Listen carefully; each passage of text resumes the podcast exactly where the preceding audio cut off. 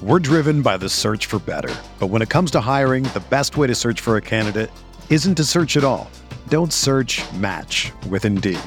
Indeed is your matching and hiring platform with over 350 million global monthly visitors, according to Indeed data, and a matching engine that helps you find quality candidates fast.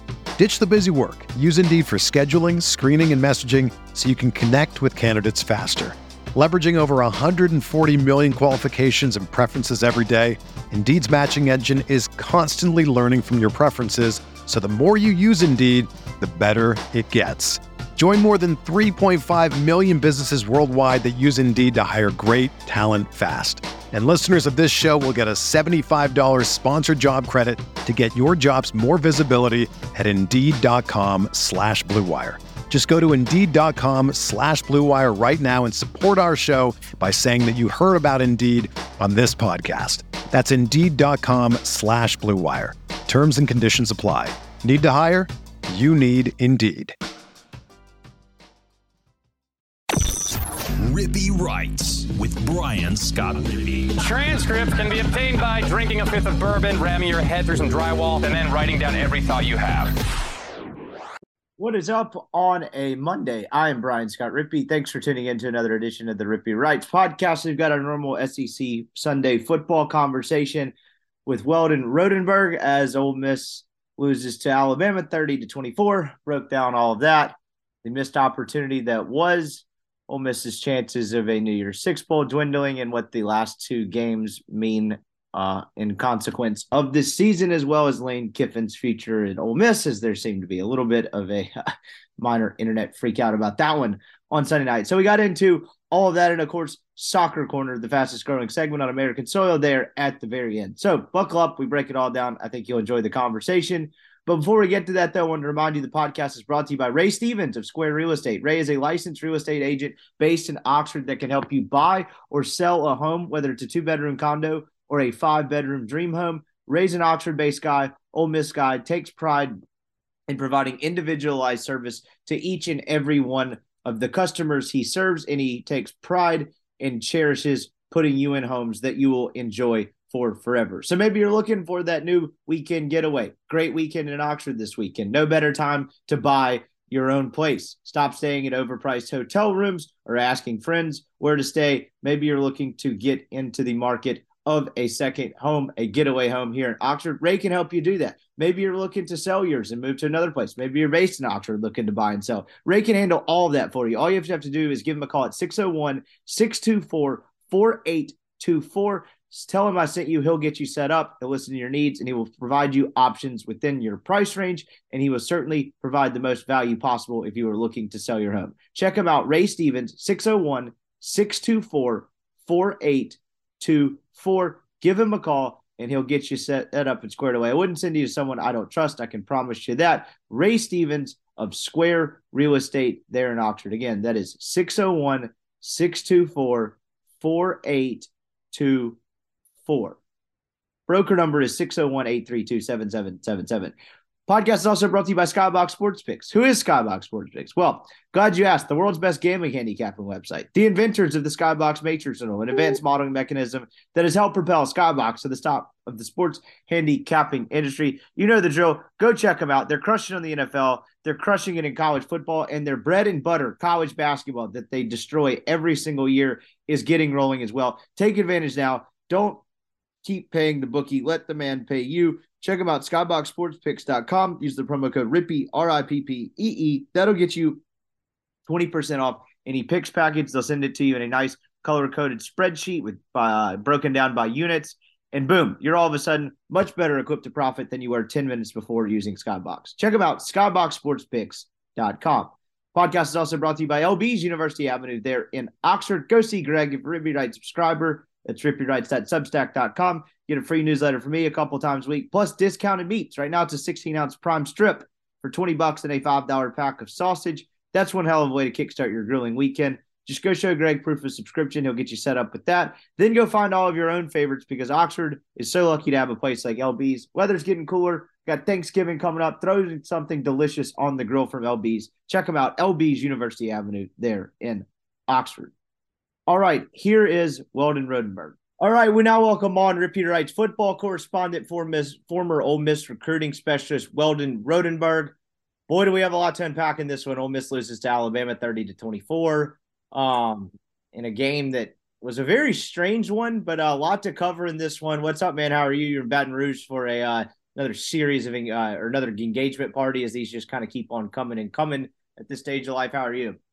Pretty exhausted, if we're being honest. Uh, I was at an engagement party for my fiance's sister, so we were down there, and it, it, was, it was a good time and everything. I actually ended up showing up like 30 45 minutes late because i told my fiance i'm not getting to the party until the Ole Miss, get, Ole Miss game is over and it started at six of all things which was i thought was a little weird um, but yeah, so got back probably like an hour ago to Houston. So pretty tired to be honest. Yeah, I'm with you. I've uh, I've been kind of running on fumes toward the end of the week too. We had a big week at uh, rebelgrove.com. I know you, uh, we wanted to get to like top of this, or at least at the top, real quick. Is like I'm really bad about like doing like the self plugging on writing and stuff like that. But uh, I was up late a couple nights this week doing that story on uh, Thomas Mayo and the Mayo family, and I know that uh, I know that kind of hits close to home for you as well, because obviously you knew William one year apart in school. Um, you know, you participated. I say participated. You were a college student with a very normal college experience. I wouldn't do a trip up on some wording there and lived a pretty normal college experience, kind of understand the drug culture on there. But you guys can check that out at rebelgrove.com. But uh, that was something that took up most of my week. I was glad to do it. Um, but just something that's we didn't have to deal with in college and it's kind of kind of terrifying.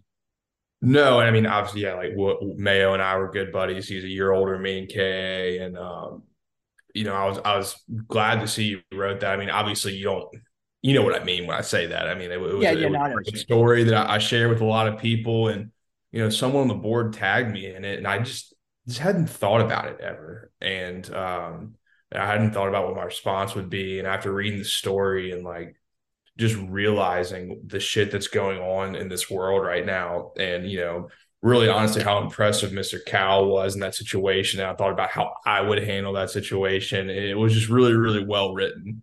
Um, and, you know, I guess getting back to just difference, you know, difference of generations. I mean, it's not that long ago when we were in college. I, I mean, I'm 26 years old. I graduated in 18. Um, I had never once even been under the impression that there was fentanyl in anything.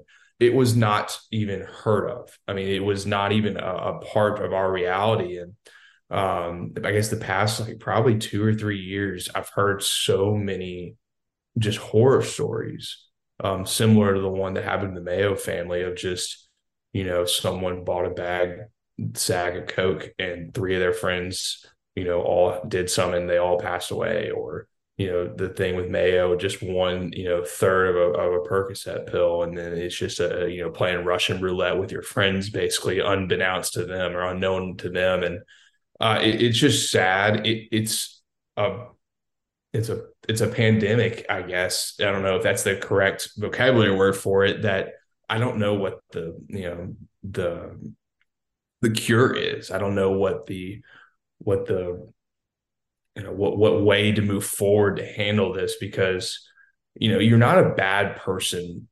You know drugs are bad. You're not a bad person if you in college partake in it uh, under a semi reasonable amount. I know that sounds stupid and ignorant but you know it's it's kind of part of life. Some people just you know you try new things in college you know you try to learn and grow. And for a lot of people it's not for you. And for some it, you know it, it's too much uh, and we we both know plenty of people on both sides of that spectrum, and I always come back to that and realize like th- this this can happen to anybody in any circumstance. It could be your first time or your last time, and I, I'm not promoting the use of drugs.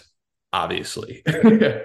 it's just it's just crazy um, what's going on right now. And even with the recreational, I mean, just simple marijuana you you can buy, and it's not legal everywhere. So you know you got to get it from somewhere if if that's something you're into, and it, that shit can be laced too. I mean, it's just it's just crazy, and it, I really, you know, read that story and had to do a lot of, you know, thinking and i hope that that's what other people did when they read it on you know their decisions for themselves in the future for their younger brothers you know for their kids uh, just like having a real talk, be like, man, this shit risk reward, it is not worth it at all. It, we are in a time and place that it's you can't take that risk anymore.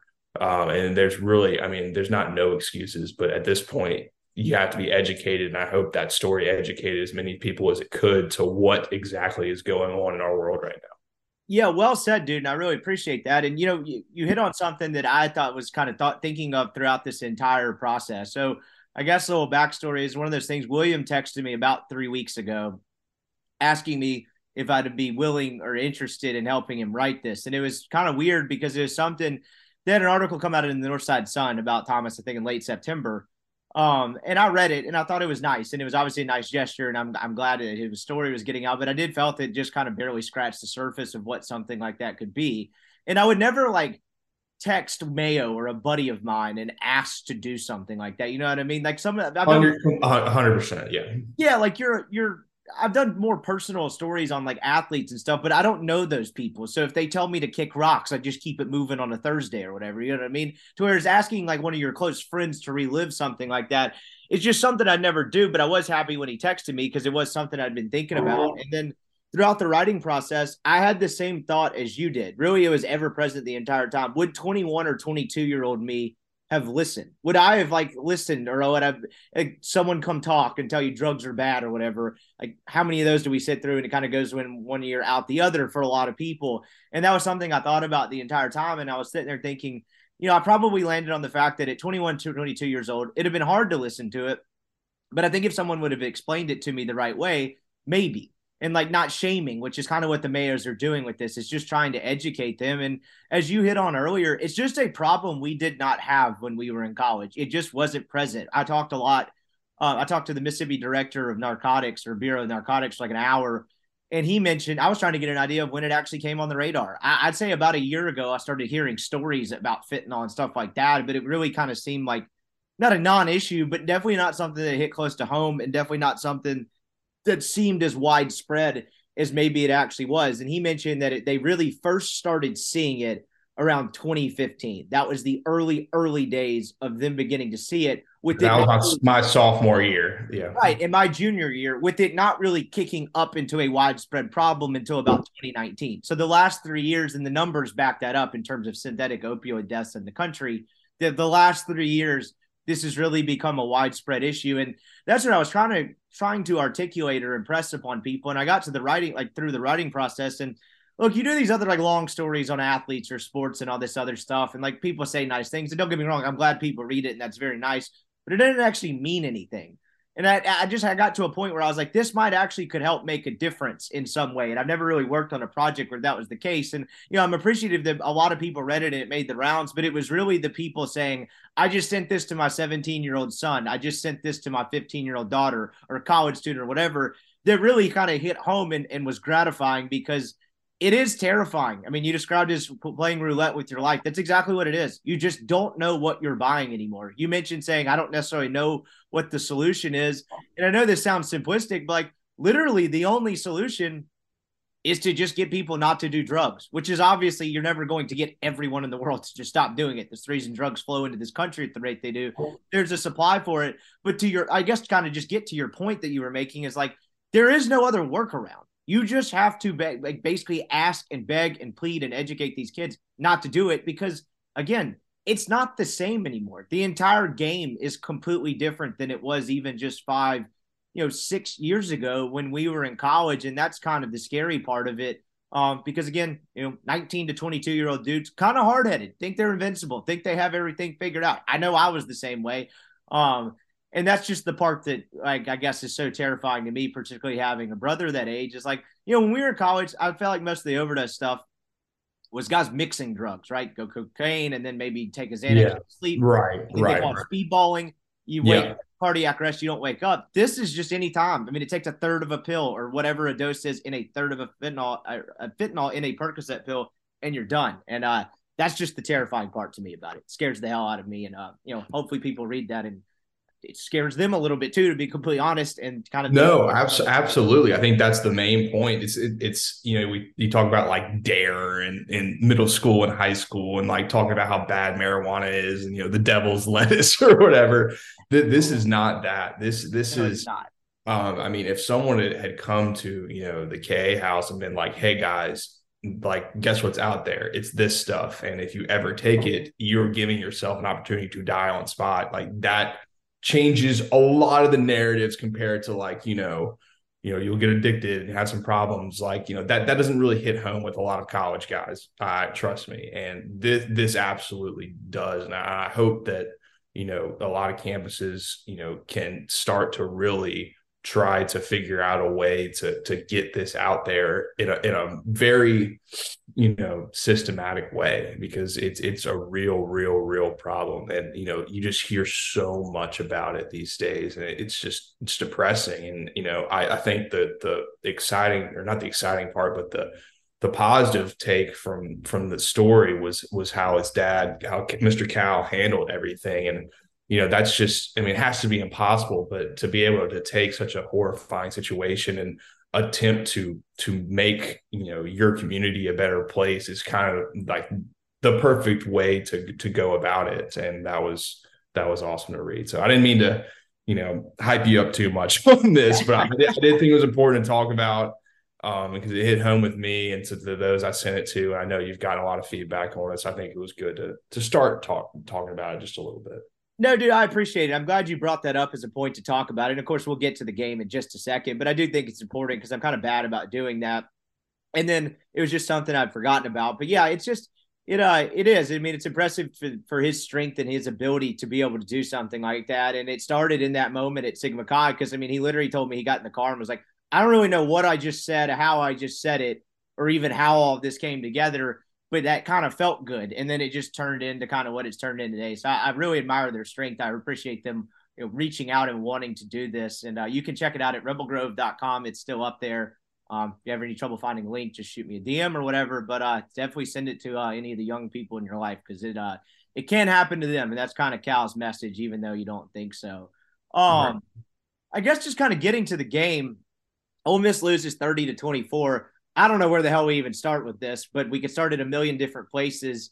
I'll just throw a macro thought your way. This was not a kind of play above your heads type of game. You know, eventually the like there's a correction and the better team comes out on top. I mean, that may have been the case at the end. That's not debatable. But my point being was this wasn't really built up on smoke and mirrors. They had this game won and just were not able to finish it off. And I think that's why I mean Kiffin seemed pretty down in the press conference. Now, naturally, the players were too. But um, this was just one they had this game. They outgained Alabama. They threw for more yards. They ran for more yards. The turnover battle was even. The red zone was about the same. Alabama had four scores and four tries. Uh, three three of those being or two of those being field goals, three field goals total. But everything was about the same here. And it was one of those things where I did kind of leave the game wondering how Alabama actually found a way to win that game because Ole Miss was was really kind of dominant through portions throughout, and that really just kind of makes it sting worse if you're Ole Miss. They they had it for the taking, and they just could not finish the job. Yeah, I mean that's you couldn't have said it better. The whole the whole time I was thinking about what I was going to say about it, and the only thing that could come up was just just what a missed opportunity it was. Uh, on on the macro and macro level, a, a micro level of just winning the football game and continuing you know your ability to potentially compete in the west to win the west you know not in your in your control but you know not out of your control either. And then you know uh, just from a macro level of just you know kind of making a statement of where your program is at now. Uh, the fact that you would be you know nine and one and beating alabama and having two games to win 11 games which would just be another step in the correct direction from last year winning 10 um, you know now it, it's just i mean the season's not over but for all intents and purposes any real accomplishments are over because you're you're not going to a new year's six game almost certainly because there's you know four teams ahead of you unless you know one of those loses a game or two. You're going to a florida bowl so you know that's not anything anymore. Um, it, it's going to be interesting to see how they bounce back because they, i mean they had opportunities early and late in the middle to really kind of solidify this game, to win this game, to kind of step on their necks a little bit. And, you know, with themes that have gone throughout the entire season, they just weren't able to do it. You know, the second half was poor again. Uh, I feel like this team has been a really bad middle eight team, you know, and they're and they're eight and two. I get it. I get it. But guess what? The expectations change with how the season goes. Um, and the expectation for this game was the ability to win it. And during the game, it made that you should win it. And after the game, you know, it's the same that you should have won it. And that it's really as simple as that. And that's I think why it's so disappointing was not because you know they played like you said they played their ass off and they you know they kind of punched above their level and won five turnover battle you know won the turnover battle by five you know they just simply played better than Alabama but they just couldn't finish like they did and um, I mean it's a credit to Young because he's a monster but it, it's just a huge missed opportunity. It really is. I mean, there's no other way to say it. I mean, Kiffin said something to the effect after this game. I don't know if he's talking about just himself or the players, but he's basically said, you know, I'll remember this one for the rest of my life. Like it, you could tell it was really eating at him. Um, and uh, the game again was just right out there for the taking. And there were several key turning points. You're right; they haven't been a great middle eight team at all. Right, the script is always good. Those first two drives on script you know, their first drive coming out of the second half has been good a lot of the time. I don't really have the numbers in front of me. I haven't looked at that yet. But when you get the game gets bogged down and you get into kind of the weeds of the game in the middle of the second quarter or the middle of the third quarter going into late in the game, they just haven't had a ton of consistent success offensively. And I don't know if I knew exactly how this game would go what I thought how it would go, I, like specifically, but the way it played out was not how I thought. I thought they were going to have trouble stopping Jahmyr Gibbs in the Alabama rushing attack. And they really did it. They bottled him up. Uh, I think Alabama ran for 109 yards total in that game. I, I, truthfully, that's actually more than I would have guessed off the top of my head, uh, yeah. just from watching it in real time. I mean, rushing wise, you had McClellan, who ended up being uh, the leading rusher in that game. Gibbs only gets six carries for three yards. I, did he get injured? What was the deal for that? McClellan ends up carrying it 19 times for 84, but Alabama averages like three and a half yards rush. They have to run it 36 times to gain 108 yards. That wasn't an issue at all. I mean, largely, I know the defense gave up some yardage, gave up some points in the second half, but they played more than well enough to win this game. I thought they maybe played their best game of the year. I was super impressed with how they played. And if you'd have told me they were going to play a game in that manner and Alabama was going to be held under 400 yards of offense, you know, the 30 points might have thrown me off a little bit, but I just said, hell yeah, Ole Miss probably wins this game and they just did it. I mean, that's not how it played out, but that was maybe the most shocking part to me was they didn't lose this game because they couldn't get stops and get Alabama off the field. Look, could they have played better? Could they have allowed fewer points in the second half? Yeah, of course. Like you can always do they, that. They stopped them for field goals. Yep, like three field goals like, pretty consistently. I mean, that's kind of. I mean, yeah, of course. Bryce made an absolutely ridiculous play for that touchdown on third down uh, you know, that's kind of a, a touche play. Like he he he made it all by himself, which is what he's done this entire season.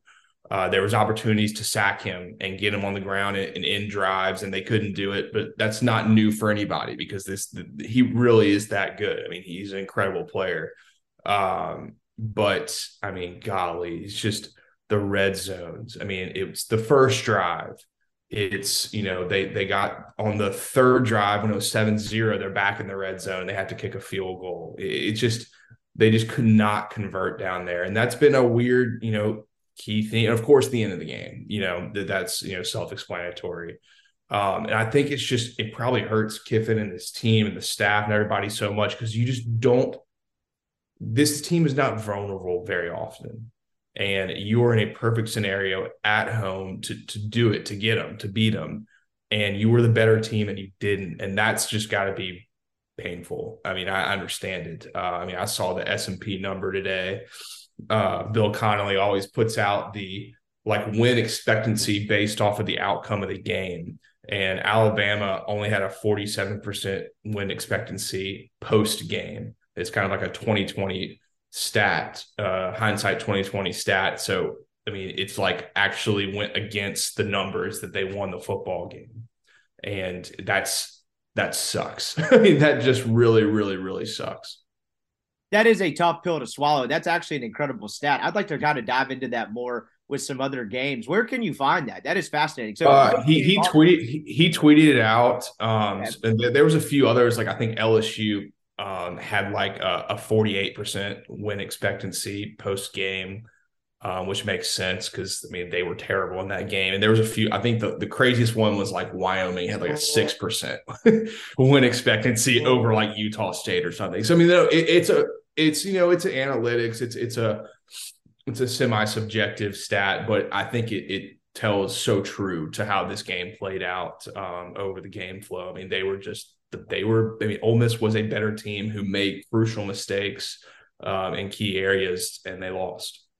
Yeah, I mean, there's no other better way to sum it up. And you know, the other difference maker, the maybe the more intangible one outside of what you just outlined, and you hit on it a little bit a second ago, but the fact that Alabama had a Bryce Young and Ole Miss didn't. I mean, look, I've been wrong a lot uh, through the years on this uh, podcast or various other platforms. maybe none more so than what I almost caught myself doing when Alabama played Texas in week two. There was a point in that maybe second or third quarter where I was like, is Bryce Young actually good or is he playing terrible? Like, is is this guy actually good? And then, of course, you watch the fourth quarter, what he does on that final drive, and you're quickly like, snap back into reality here, son. He's incredible. Um, he's actually, well, we may not have known at the time, but definitely know it now. He's actually masking for what is all otherwise a pretty pedestrian Alabama. He's not a good Alabama. Alabama's not good. No, they're not. I, I would say they are they are just not very good this year. And that's really, really weird to say. And I know it's like, oh, they're still eight and two, and they'll probably end up ten and two. And like, oh, like that's a you know, to their standard, it's a bad game. Like, no, they are bad for not only their standard, but like for a lot of standards. You know, they're just not very good this year. And that's what I think is the worst part about it. It's like you know, Ole Miss, yeah, you're still not as talented as them, you know, top to bottom, but you were definitely better today or, Saturday, and you, just could not get it done. And that's like, I think that's what Kiffin's thought process is like, man, like not only were they gettable, but like we actually ended up playing a pretty solid game and just made just really crucial errors in certain points um, because this team wasn't very good. I mean, this is the fact. I mean, this is just a fact that they just were not. They had not been good all year and the way the first half played out, you know, if, if Zach Evans doesn't fumble that ball, I mean, that they might have won this game like pretty handily. Uh, and I'm sure we'll get to that, you know, fact of the game later. Yeah, no, you're exactly right. I mean, though, I guess the way I'd like to think, like describe it, or the way I think about it sometimes is like Alabama probably goes ten and two. I don't know who they play next week. I'm assuming they may have that one of those. SEC it's like it's like it's like fucking you know Austin Peay and then Auburn. Yeah. So one of those, and then they'll beat Auburn. But like without Bryce Young, is this Alabama team a seven win team? Do they go seven and five if they have another quarterback that's not Bryce Young? I, I, I mean, in in hindsight, you know the way what we've seen, you know, if the backup quarterback played this year, um, Milroe, they they might be like an eight win team. No kidding. Like it, it's crazy to think about because that's not what you're used to with Alabama. But I mean, that kid was so good. I mean, the the the play he made on that touchdown uh, was incredible. I mean, even other ones. I mean, he had a second and seven throw where that game's not. I think it was in this first half where not, things are not going well for Alabama. I think Ole Miss was up either three or ten points at this point, and he just he's about. I thought he was about to get sacked. He just like essentially teleports five feet to the right, gets out of it, and throws a dime to the right sideline to convert for a first down. I don't know if Ole Miss would have stopped him in that particular instance, but even just small plays like that, you know, a lot of their offense, their receivers struggle to create separation. Their offensive line is just kind of bad, and they don't really run the football very well. A lot of what they do offensively comes down to him just pulling plays out of his ass and keeping them afloat and carrying that football team. And you saw that on display in so many ways, even in this game in the in the um in Ole Miss's defeat. But it's just it's unbelievable to watch. I mean, he really is keeping an otherwise pretty pedestrian football team afloat. And there were certain points in this game that I thought were pretty crucial in how the outcome of the game turned, and maybe none more so than the fumble. Um, I think that's probably where you want to start when you think, well, where did this, how did this go wrong, and why did this go wrong? Like Ole Miss outgained them, as we just outlined, and all of these things. Why didn't they win? Well, they're up 17 to seven with what a little over three minutes left. I think maybe when they get the football right before halftime. Alabama gets the ball back after halftime. In that moment, when you're trying to put away an Alabama team, I know we just talked about how good they um, good they are not, but a talented Alabama team, a team that's been the class of the SEC for the better part of a decade now. I remember sitting there thinking, like, okay, this needs to be 17 7 at worst at halftime. Maybe you pop a big run. Maybe you put a good drive together and you can get it to 20 to 7 or even 24 to 7. And then you're really in business but like worst case scenario, Alabama does not need to get the football back here. This needs to be 17 to 7. And that didn't end up happening. Evans fumbles, he gets hurt on the play, and Alabama takes it in and goes up seven or uh, scores, and it's 17 to 14. And I don't know, I may be alone in this thought. Maybe you shared it as well, but uh, I, you know, I'm at the at the uh, old um, urinal at halftime, just trying to think about what happened in that first half. And it's like they played a really good half of football, and it feels very odd that they're going to be up to only like they're only up three points. And there's a decent chance that they, you know, the next time they get the ball back, they could be down. That it ended up being the case because the defense held to a field goal. It ended up being tied. And I get it. Ole Miss got it back again right before halftime again, but they didn't really do anything except for run it and take knees. Like Ole Miss had a chance to really put their stamp on that football game and they didn't do it. And all of a sudden, the next time they have a real drive in like a setting where they're actually trying to go down the field, enough time allotted to them, it's a tied game. And I thought that was a huge swing point in that game because it's 17 to 17. Again, you're wondering how the hell is this game tied at this point? I wonder the same thing at halftime. That just felt like a massive, massive swing in that game they didn't really ever recover from. No, um, I, I, think at least mentally that it it kind of changed a lot about the team. I mean, you had a chance to go I mean, hypothetically up 24 to seven. And at that point, it's like, you know, this Alabama team, like, you know, they don't have the firepower of, you know, scoring a one play from, you know, DeVonta Smith or these guys. I mean, they were really struggling to get anything going in that first half. And Ole Miss just gave them a, a just a blank opportunity to do that. Um, and I know, of course, some people were like, "Oh, it was targeting on the fumble," and you know, yeah, the helmets made contact, but that that was not targeting. You know, that that he tackled him and it, he fumbled the ball, and I know he got knocked out, but that's you know that that's football. That that was definitely uh, a clean play and everything. Uh, it, it just it was just really tough, and to get you know to not be able to stop him right there to not be able to stop him getting points coming out of half and then kind of you know the first time getting the ball back after all that um, and being like shit, like you know, this is a, a real game now. It is is got to be pretty demoralizing for that team. And uh, I mean, the turnovers change games. I mean, it changed games, changed the game for Alabama when when JoJo fumbled the ball at the 50 yard line and Ole Miss goes in to score on that drive. I mean, that's just how important the football is. And Zach has had fumbling issues this year uh, earlier than late, and you know he hasn't been totally healthy. And I'm not saying he shouldn't have been on the field, but it's, it's just a, a product of, of an issue that he's had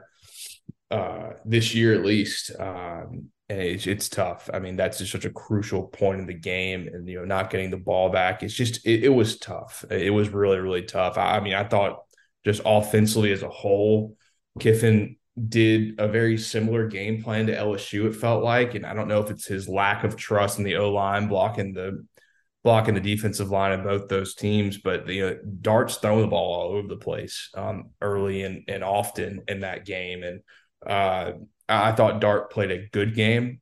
I don't think he played a great game, but I, I think you know people. Some people don't understand. You know, I mean, he was under duress quite a lot in that football game. And, you know, at, at, a certain point in time that people are asking, like, why is he running so early? It's because he's just that's in his head now. I under mean, siege. Yep. He's under siege for a lot of the time. And, you know, unless they kind of, you know, draw up some like really clever play action, he just didn't have a lot of time back there at all.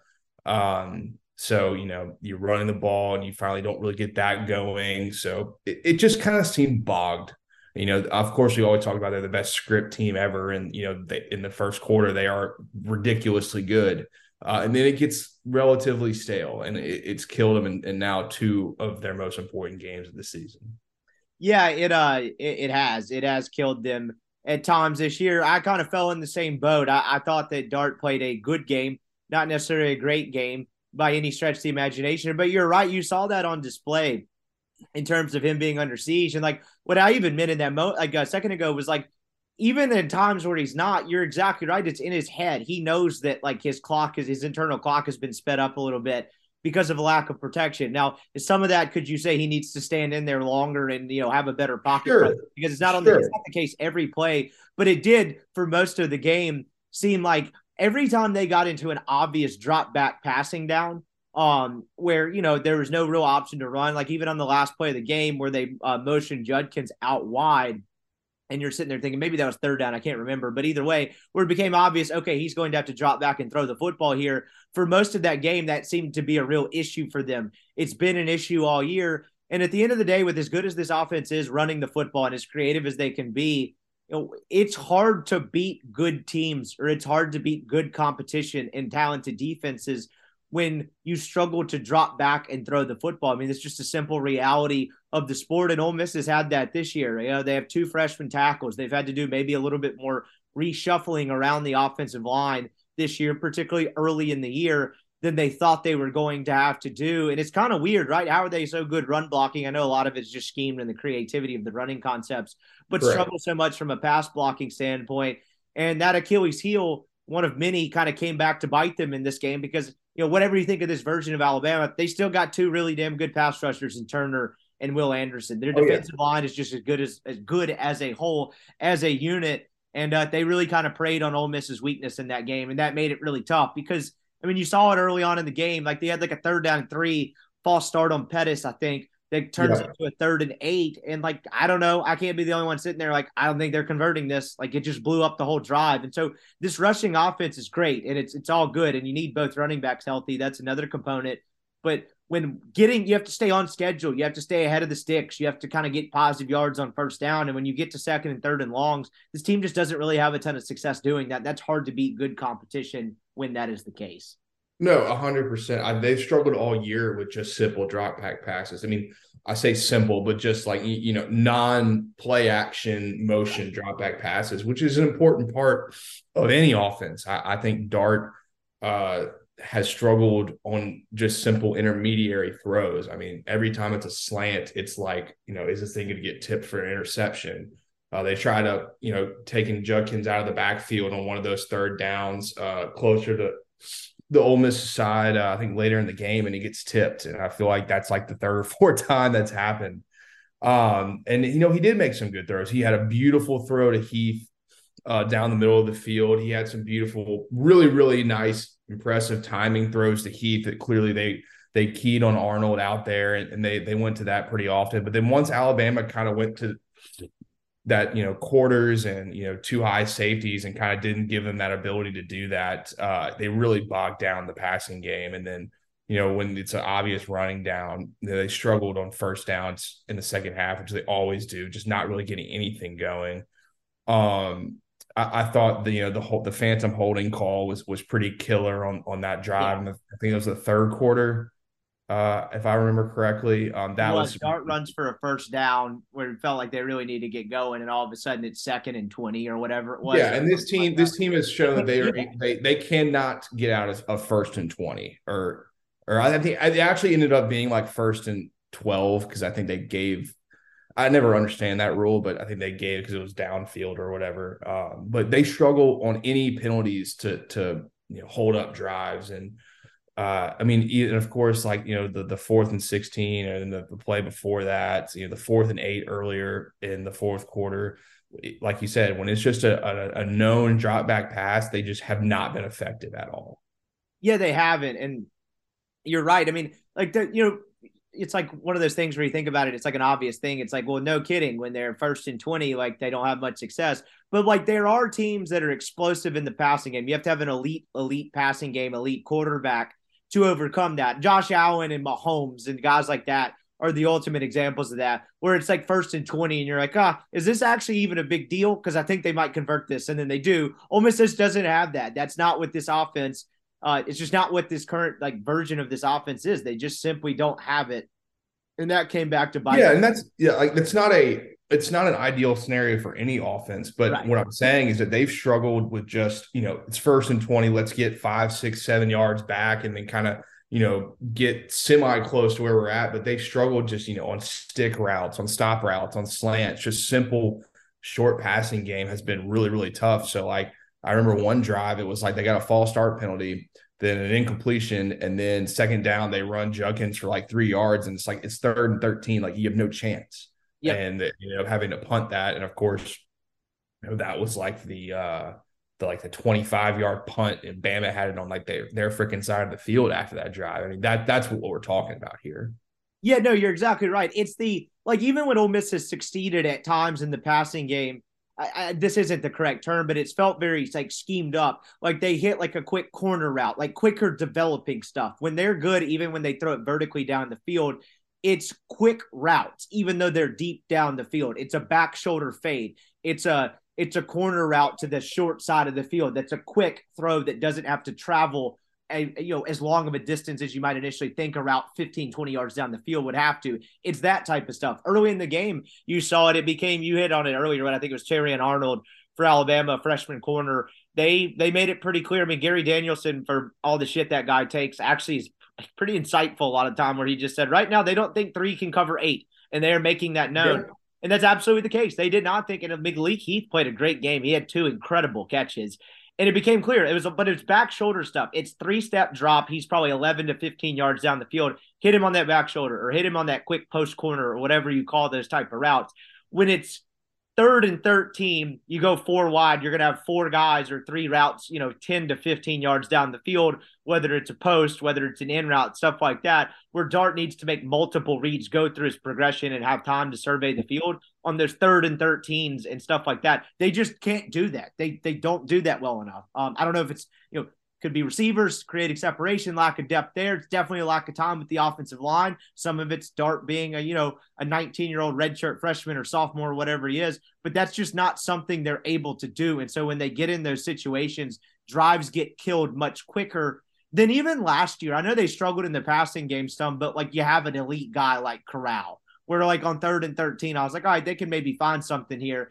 They just don't have that this year. There's been a drop off in the passing game because no kidding, you lost a really good player and an older player in Matt Corral. And so that's kind of the stuff we're getting at, even though you've seen them have intermediate success with it. And that really kind of came back to bite them. Um, you know, they were going tempo early in the game, right? That leads into some of that quick passing game stuff. Well, as Kiffin said, you know, a lot of times teams get used to the the speed of it or whatever. Like tempo only works, you know, for us, it's worked a lot early in the game, I think was his quote after the yeah. fact. And when it gets bogged down, they become much less effective of an offense. And then, you know, the real piece of this too is as great as Judkins is, as awesome of a running back as he is, have not having Evans out there healthy, playing and contributing makes them a much more benign running game. It's just the yes. truth. They're different runners. They can run different concepts. And we have enough of a sample size of this now that when they're both not out there click on all cylinders, this really kind of does become a benign offense because one, Judkins is human. He gets tired. They can also key on him a little bit. Okay, the ball's probably going here in this counter or whatever this is type of thing. Whereas Evans, it just becomes a whole different ball game when you sub out a Judkins and you still have to deal with the former five star that's incredibly quick and can get on the edge and make people miss. And not having that really came back to bite them all the way down to the final drive of the game. It was very evident they really needed Zach Evans, and they just couldn't put together enough drives when they did it. No, yeah, I mean, it, it, in some ways, you could say it might have even cost them the game because Judkins oh, yeah. goes for you know 50, 60 yards, whatever that was in that first run. Give it back to him, same exact play. He goes for another twelve or thirteen, and I mean, he's he's gassed. I mean, you couldn't just hand the ball back to him again. I mean, he wasn't going to go anywhere. Um, not to mention they probably knew what was coming in that sense as well. So I mean, we've seen what this this offense looks like. I mean, LSU in the second half, not having Evans, you, you know, this kid has had a, Judkins had a lot of tread on those tires this year. Uh, had a lot of tread in this game. Played a ton of snaps again. And I think it's why Kiffin always says in these post game press conferences, like, that's not really what we want you know, it might be what we have to do, but we don't want to do this. And I think this kind of came back to bite him uh, finally uh, having those issues. Yeah, and it's interesting to think about when we talk about the depth of the running back room and all of that. You know, at the beginning of the year when all three of them are healthy, and there, you know, Ulysses Bentley was getting a little bit more run. I mean, we had conversations and we weren't wrong to have them at the time, but it's like, is this running back room better than last year? And then Bentley gets hurt. He doesn't even, I don't know if he's fully healthy, but he doesn't seem like as much of a factor. He didn't play a ton of snaps in this game as well. But I mean, he hasn't really made an impact on the running game and since like the second or third game of the season. And it's interesting yeah. to think about in terms of last year, where like, was Ealy as good as Judkins or Evans is? Probably not. Like, was Henry Parrish on his own as good as either one of them? Probably not. Was Snoop Conner? Answer's probably not. But like when one of the three of those guys last year came out of the game, you didn't necessarily feel like there was a ton of drop off. Like all three were effective in how they used them. And the calculus just seems different this year, particularly with a banged up um, Evans and then whatever, you know, Bentley status is. I don't know if he's just not as maybe as good as they thought. Maybe he's still dealing with the hand or wrist thing. But like the yeah. drop off after the first guy has been a lot more evident than you saw at any point last year. It almost sometimes didn't feel like it mattered who they had in the game. Yeah, I, I, think that's very fair to say, and I think it's also you know very true that um, I kind of lost my train of thought there. I don't know what I have to say. I, I kind of lost what I was about to say. I know, Oh, like, you know, it- it's like, it doesn't really yeah. matters in the game, and now you need Judkins or Evans in the game pretty much at all times. Like it seems to matter a ton more who is in the game. Um, No, it's your best- yeah, your games that matter. your your best ability is your availability, and I think this may be a better room, but they just simply haven't been available in certain points of the season, and you know it, it's tough whenever your you know your calling card is your rushing game, and you don't have all these guys there, all the weapons, you know you're not as scary. And then Dart, you know, he's been a very good asset in the running game, but this is like not really the game for him. You know, this is this is not something where you need to have him take a ton of hits because you know he's going to have to you know attempt to carry this team some ways in the air. Um, and you know he wasn't able to really get anything going on the ground in this game um, compared to some that he has been pretty product- productive in, and uh, it just all it, there's so many things and so many points you could talk about, but you know, just the lack of second half offense, you know, going back to our just initial point on the entire season and this game is, is just the problem with this team this year. It's been two halves of football that has cost this team two games. Um, it really cost this team a chance to win the SEC West. Has been two halves. That is literally it. Um, and they were kind of like the same exact thing. Um, I mean, Al- LSU's defense might even be better than Alabama's, and this the result was still the same no matter what. Um, I think that's like the most frustrating part for me watching the game. Um, probably for Kiffin, probably watching the film today is just like, man, like this was our year. You know, I don't care if it was rebuilding or whatever, but you only have so many opportunities where your football team is is, is a, has the ability to go toe to toe with some of the better ones, especially when Auburn's down. A and M's a joke. Uh, Arkansas, I mean, we'll see them on you know Saturday or whatever, but uh, I mean, they're not very good. Mississippi State's not very good. Like you are one of the top teams, and the thing that holds you back was the thing that you do best, hypothetically, with Kiffin. So it's just, it, it's just really, really disappointing. Yeah, it is. It's a tough pill to swallow because you're right. Like, and another piece of that running part too is uh they took away Dart ability, uh, Dart's ability to run the football. They were very good at when he kind of started to take off, or maybe it was kind of a delayed QB draw or run type of thing. They crashed in on that defensive line a lot quicker. Dart ends up with 16 carries for 35 yards. I don't know what the actual net rushing yardage is because college stupidly puts sacks and negates it against your personal rushing yards total but that element. So it really just became all Judkins. Like Dart wasn't much of a factor in the running game. And again, that's just another kind of weapon that Alabama took away and they became rather toothless because of it. Because again, it was just all Judkins. Let's get to the, I mean, we could get bogged down and like you mentioned, a million different points and details as to why it happened. But like, I guess we'll get to the end of the game, the play calling. You know, they ride Judkins all the way down to the 14 or the 15 yard line or wherever they get and they elect not to go to him on really any of those final three to four plays to win that game. And you know, Kiffin's not dumb. Like he and Weis pretty good play callers. They're pretty good you know, schematically. But and he mentioned after the game that you know Judkins was really tired. It's another point that Danielson was kind of all over real time. He's like, they got down here. Judkins, you know, they're calling the timeout. You know, he gets a blow here, but they can't sub in Evans. There's no Evans. Judkins is tired. Kiffin mentioned they had that in mind, but I'm just curious, you know, you're one thing to be tired. You know, you got a minute left to go in the game. What did you think of them not going back to him in those final four, the most crucial plays of the game when they really kind of rode him one all afternoon, but certainly all drive to that point? Uh, I thought it's. I thought you know. I said earlier that he was clearly gassed and pretty tired. Um, but I, I just even with that, the play calling in the last four plays was was pretty tough. I mean, if I remember correctly, the first play was the fade to Heath that he ran a skinny post and they like were completely you know off schedule. Um, the second play was a sack. I believe it was uh yeah, it was Dart. Like I think he was going to take off to run. I don't know if it was a design thing, but it clearly. Well, I think third down was the yeah. I think second down was a sack. Third down was the design quarterback draw that went absolutely nowhere. Um, I understood what they were trying to do there, but I mean, at the same time, it's like you're just not putting a whole lot of pressure on Bam. I guess you're trying to get a a more serviceable fourth down, but just starting with the first play was bad, and then just not you just feel like that's your best plays. We talked about this with A and M and and uh, and Bama earlier in the season. Um, like you just have to put out your best stuff. You have to, you know, put the ball in the end zone. Maybe you get a pass interference. You know, maybe you get something done correctly. Because I mean, fourth down, and you were done there. I mean, yeah. you had like really no shot. And to get all the way down there and just have such a stinker, you know, I, am not going to sit here and like necessarily question the play calling because you know these guys are pretty good at what they do. Uh, I think we can say that, you know, despite their struggles. I'm not going to sit here and act like I know more than than either Charlie or Lane, but it, it didn't look good. And I think we're fair to judge that um, for what it is. And uh, it, that's just, you know, just a microcosm of their issues in the red zone, their issues in offense in the second half in general. It's just the lack of kind of creativity that you see in the first half. It just kind of, you know, completely goes away once the game goes along. And I think all that combined with the ability to win this game, it, it's just tough. It's, it's, it's just what it is. And, uh, it just was not. I mean, it just never felt confident. I, I never felt confident they were scoring from the 11 yard line. Particularly after the why, first play, right? How, but they had the opportunity to get another first down, I believe. You know, it wasn't first and goal. And it's like they just forgot about that.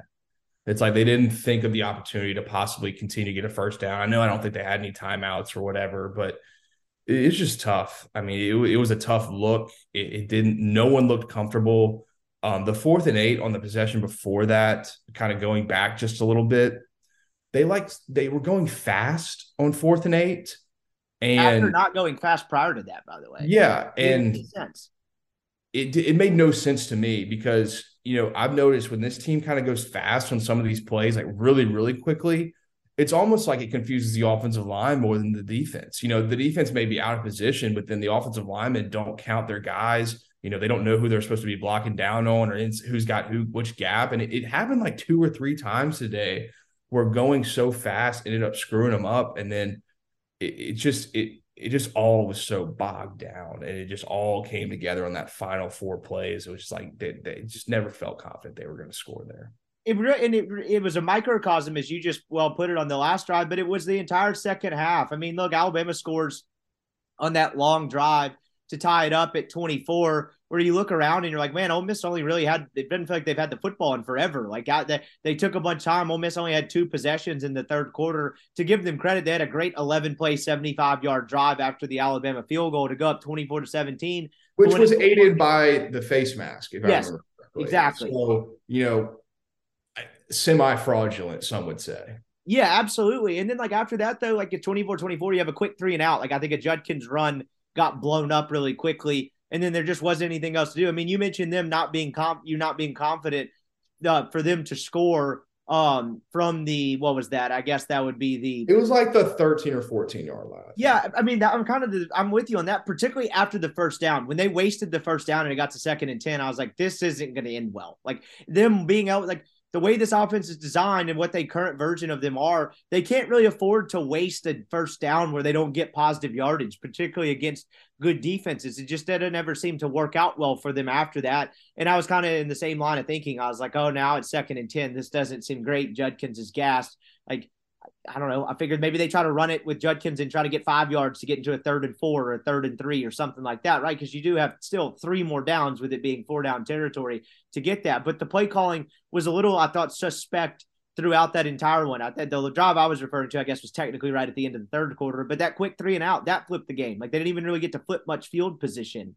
Um, it they just immediately gave the ball back to Alabama, who already had the momentum. The offensive had offense hadn't been on the field much, and it just they're about to go sit for another five minutes on the sideline. Like that piece of it, it really kind of um, just manifested itself throughout the entire second half. I guess we would be remiss if we didn't discuss the officiating aspect of this. Um, I'm not a big officiating conspiracy theory guy. I genuinely believe, generally believe that it's just widespread incompetence. Um, you know, not full time guys. You got dudes that are doing this on the weekend as side hustles. I don't think they're well trained. I just think they're generally bad at what they do. But I mean, I texted my my girlfriend's family in like the group text where they're asking about the officiating. I'm like, yeah, I'm usually not a conspiracy guy, but then you watch games like this and you wonder if this thing is run by the mafia. And it's just like it, it it's inexplicable to me at times. Like I, I don't really know how to describe it. I don't want to go full on. They were never going to give Ole Miss a chance or whatever the case may be. But when you watch stuff like this, it's it's weird like I don't understand how you explain away the unexplainable. I mean, it's it's just you know they get the league doesn't like being accused of protecting big brands or it's bigger kind of blue blood programs. But you have games like that, and I, again, I'm not a conspiracy that, but I can't help but wonder like what the hell that is. How does this happen? Gary Danielson, who gets accused of being a Alabama homer all the time, was sitting there disbelief. I'm watching the game again today, and he said on two different occasions, "How did they miss that?" And it's just. Yeah it only seemed to happen one way. Did Alabama have calls go against them that may have been bad calls? Yeah, sure, absolutely. But like Ole Miss only got called for six penalties. There's only 11 called total in this game, but there's three or four that are just egregious that I just, again, I don't know how to explain it. I don't know how you explain that one away, and it really makes you wonder. We're driven by the search for better. But when it comes to hiring, the best way to search for a candidate isn't to search at all. Don't search match with Indeed. Indeed is your matching and hiring platform with over 350 million global monthly visitors, according to Indeed data, and a matching engine that helps you find quality candidates fast. Ditch the busy work. Use Indeed for scheduling, screening, and messaging so you can connect with candidates faster. Leveraging over 140 million qualifications and preferences every day, Indeed's matching engine is constantly learning from your preferences, so the more you use Indeed, the better it gets. Join more than 3.5 million businesses worldwide that use Indeed to hire great talent fast. And listeners of this show will get a $75 sponsored job credit to get your jobs more visibility at Indeed.com slash BlueWire. Just go to Indeed.com slash BlueWire right now and support our show by saying that you heard about Indeed on this podcast. That's Indeed.com slash BlueWire. Terms and conditions apply. Need to hire? You need Indeed. Whether you're a world class athlete or a podcaster like me, we all understand the importance of mental and physical well being and proper recovery for top notch performance.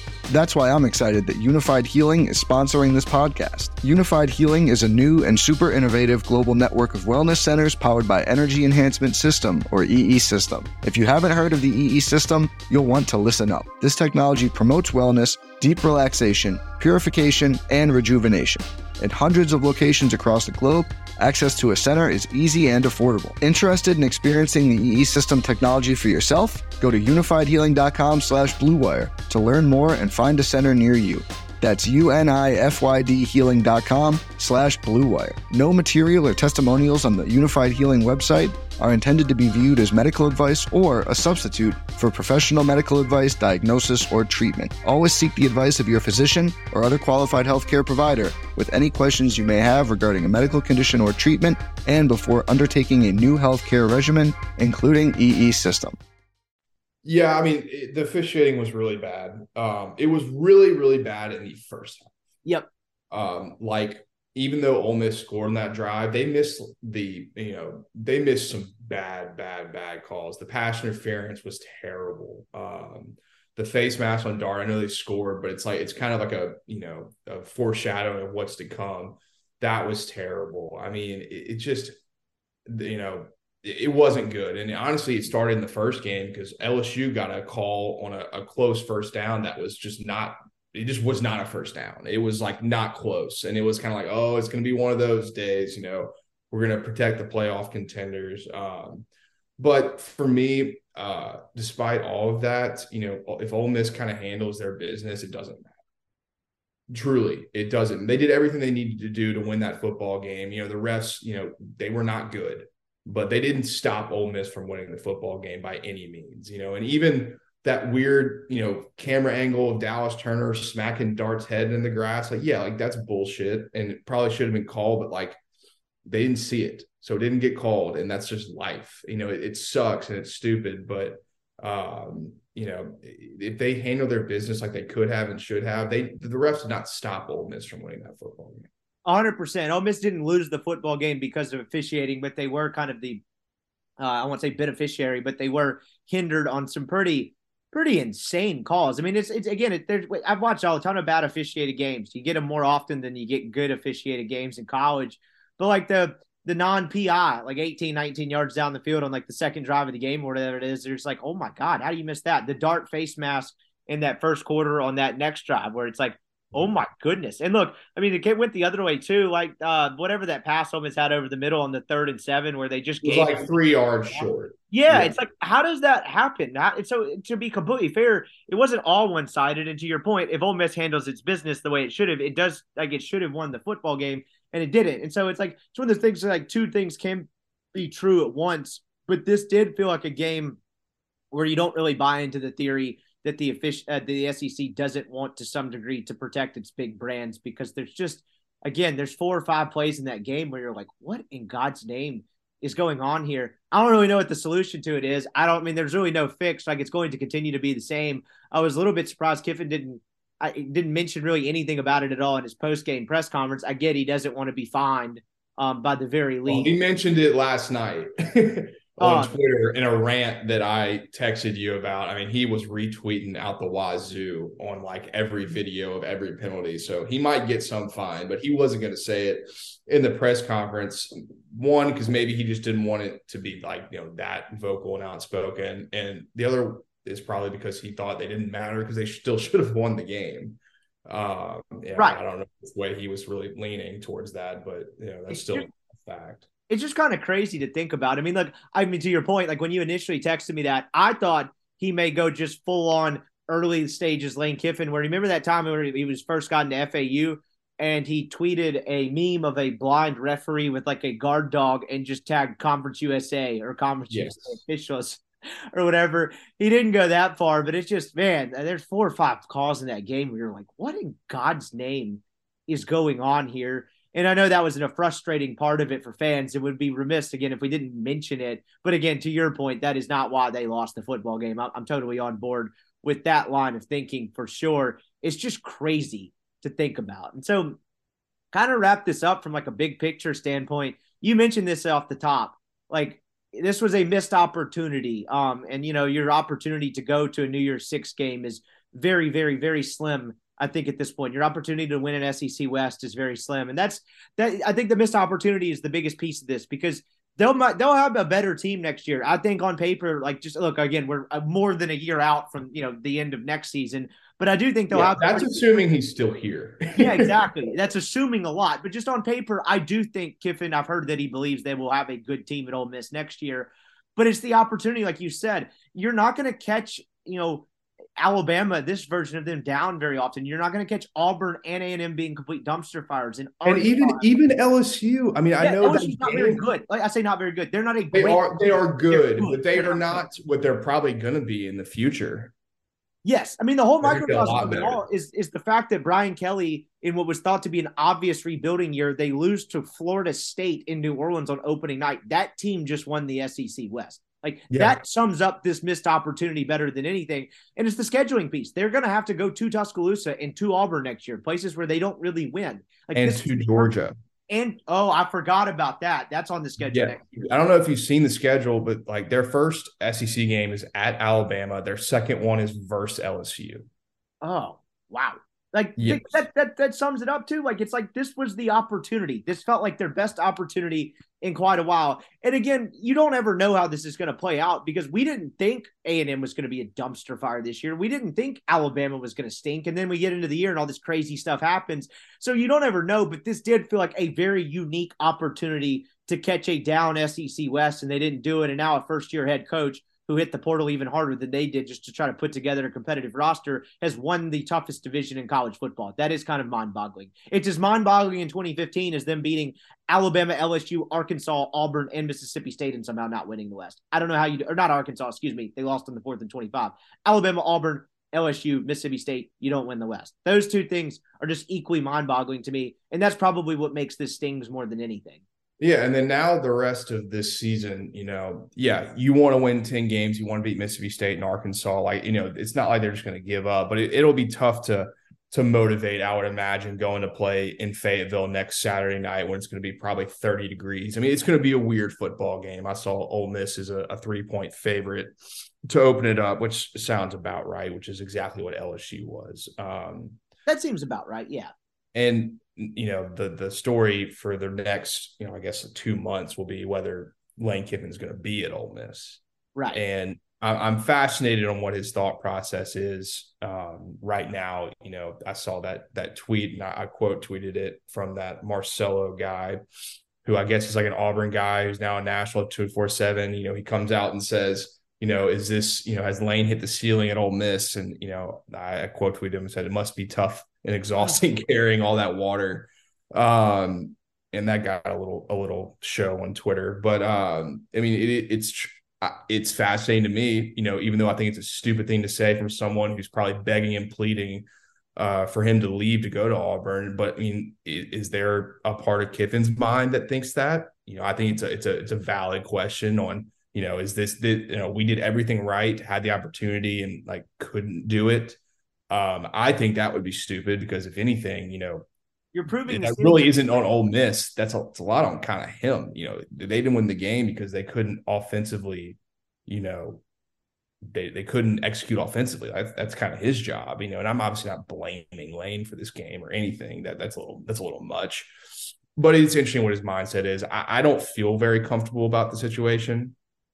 Um, his, post game press conference was weird. I mean, he was he was on edge, um, more on edge than i I feel like I've seen him in a long time.